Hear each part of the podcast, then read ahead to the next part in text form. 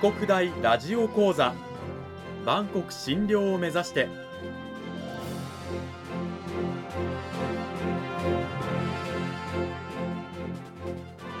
番組タイトルにあるバンコク診療とは世界の架け橋を意味する言葉です。この番組はアジアの十字路に位置するここ沖縄にある沖縄国際大学で日々どのような研究や教育が行われているのかを発信していく番組です。案内人はラジオ沖縄アナウンサー小橋川響が務めます。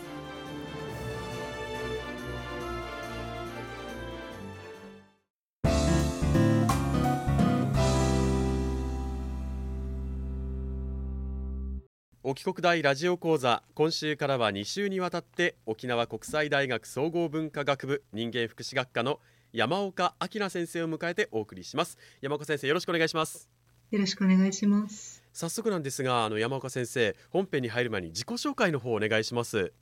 はい、沖縄国際大学の総合文化学部人間福祉学科心理カウンセリング専攻の山岡明と申します。生まれは茨城なんですけれども、今年の4月から沖縄国際大学に講師として着任しました。専門は心理学で、心理学1、心理学2、キャンパスライフの心理学と、あと、心理の統計の科目を担当しております。今日はよろしくお願いします。よろしくお願いします。さて、先生の、心理学を担当しているということですが、ご自身の研究テーマとかっていうのはどういったことになるんでしょうか。私の研究テーマはマインドワンダリングと創造性というものをやってまして、マインドワンダリングっていうのは授業中にぼんやり違うことを考えちゃうといったような、何かしなきゃいけないことがあるんですけど、それと関係ないことをぼんやり考えてしまうといったような現象と、それを利用して創造性を高めようというようなものを研究しております。なんかすごくそちらも興味があるんですけれども、面白そうだなと思うんですが、それはちょっと横に置いておいて、今週から2週にわたって、講義タイトル教養として心理学を学び日常に生かすとなっております。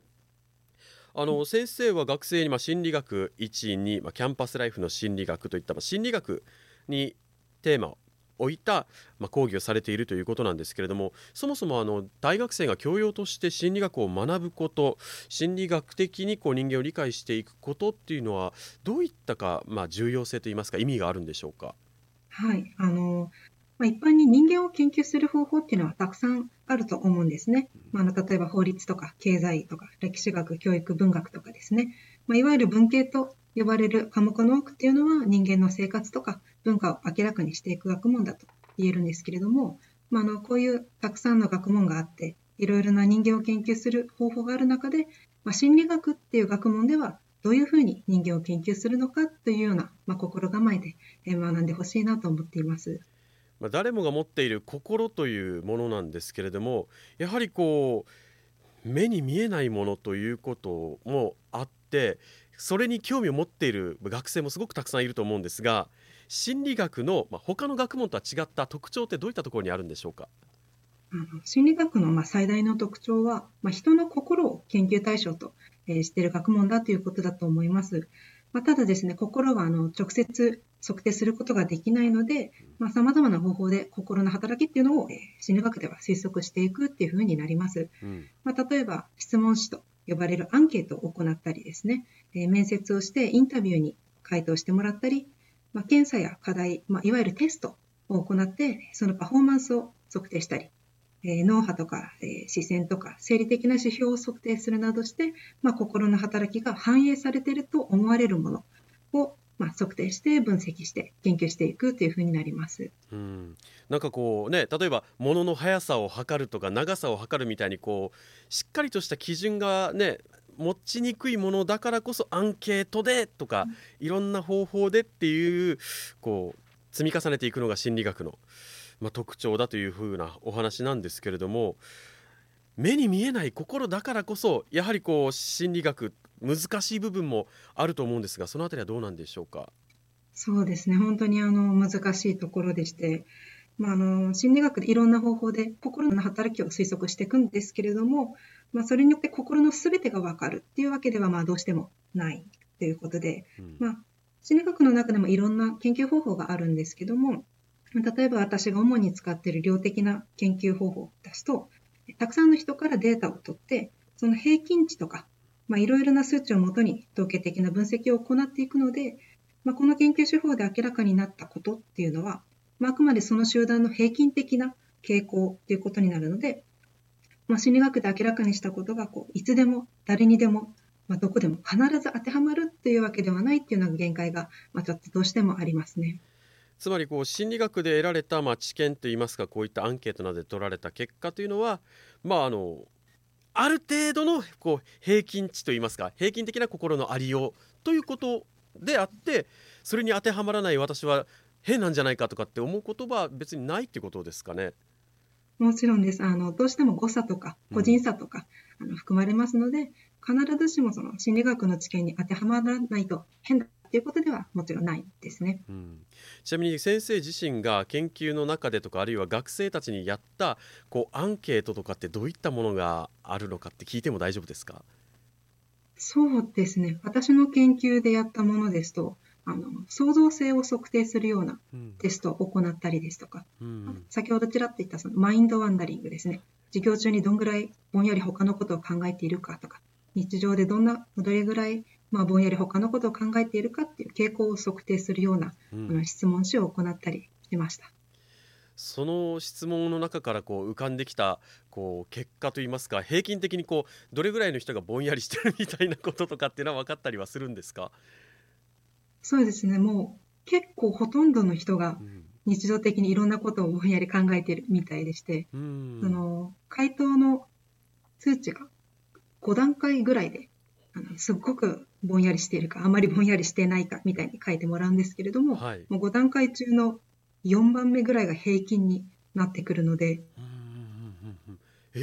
もうほとんどの人が日常的にいろんなことを考えているっていうふうになりますね。結構じゃあぼんやりしている人が多い、平均的にという感じだったんですね。そうですね。そこから創造性といいますかにつなげていく研究っていうのもすごく面白そうではあるんですが、心理学を学んでいく中で我々はそれをやはり日常にフィードバックして生かしていきたいってやっぱり思うものじゃないですか。どういうふうにして心理学というものを日常に生かしていけばいいんでしょうか？そうですね。そもそもその心理学の知見っていうのは、先ほど言ったように限界はあるんですけれども、平均的には多くの人に当てはまる知見ですので、心理学の知見は日常に関わっているものが多いので、そういうものを勉強、例えば授業とかで聞いたら、じゃあその知見を自分の生活ではどう活かせるのかなっていうのを常に考えるようにしてもらえたら、心理学の知見を日常に生かしやすいんじゃないかと思います。やはり学生さん興味いろいろあると思うんですが、恋愛というものを心理学に生かすということもできたりするんでしょうか？心理学を恋愛に生かすということもできたりするんでしょうか？そうですね。いわゆるその、恋愛に関する心理学の知見っていうのもある程度溜まっておりますので、もちろん全部がその知見が当てはまるっていうわけではないんですけれども、自分のこの恋愛経験は心理学のこういう知識で説明できるとか、こういう現象が起きてたんだなっていうのを、自分で納得したりとか気づいたりとかすることができるんじゃないかと思います。つまり山岡先生の下で学んでいけば、恋愛だけに限らずですけれども、いろんなことで心理学、自分を内省するっていうんですかね、自分の心の動きであったりとか他人の心の動きなんかを冷静に分析していきながら、より良い自分のありようを考えていけたりということもできるということなんでしょうか？そうですね。自分の行動とか考えとか、相手の行動考え、なんでこんなことをしたんだろうとか、なんでこうなったのかっていうのを、その心理学の知見に基づいてですね、これはもしかしたらこういうことだったのかなって気づけたら、理解したり納得したり、あと自分の考えが変わるっていうこともあると思うので、そういうことから生かしていけるんじゃないかなと思います。なかなか自分の心のありようとか動きというのはね、自分自身であってもうまく把握したりとかコントロールというのは難しいと思うんですけれども、それを言語化したり積み上げられてきた心のありように関する知識というものを学ぶことによって、学生さんもまた自分の生活をね、少しでも実りのあるものとかより良いものへと変えていけるということであるわけなんですね。今日は沖縄国際大学総合文化学部人間福祉学科の山岡明奈先生にお話を伺いました。山岡先生、どうもありがとうございました。ありがとうございました。さて、先生はこの4月から沖国大に着任をされたということで、沖縄の学生と接してみてですね、何かこう茨城のね、自分が大学生だった頃の自分とか周囲に行った学生とこういうところが似てるなとか、こういうところが違うなって感じたこととかっておありですか？そうですね、学生さんと話してて、やっぱり勉強熱心な方が多いなっていう印象を受けました。授業に対してすごい質問がたくさん来たりですとか、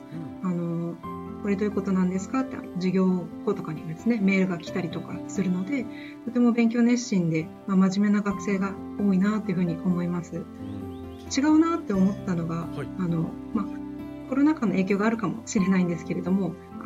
学生間で飲み会に行くとか遊ぶとか、そういう話はあんまり聞かないので、その辺がちょっと違うのかなと思いました。やはりこのあたりはね、今コロナ禍の影響もかなり大きいとは思いますけれどもね、沖縄の学生は結構みんなでワイワイ騒ぐの好きなので、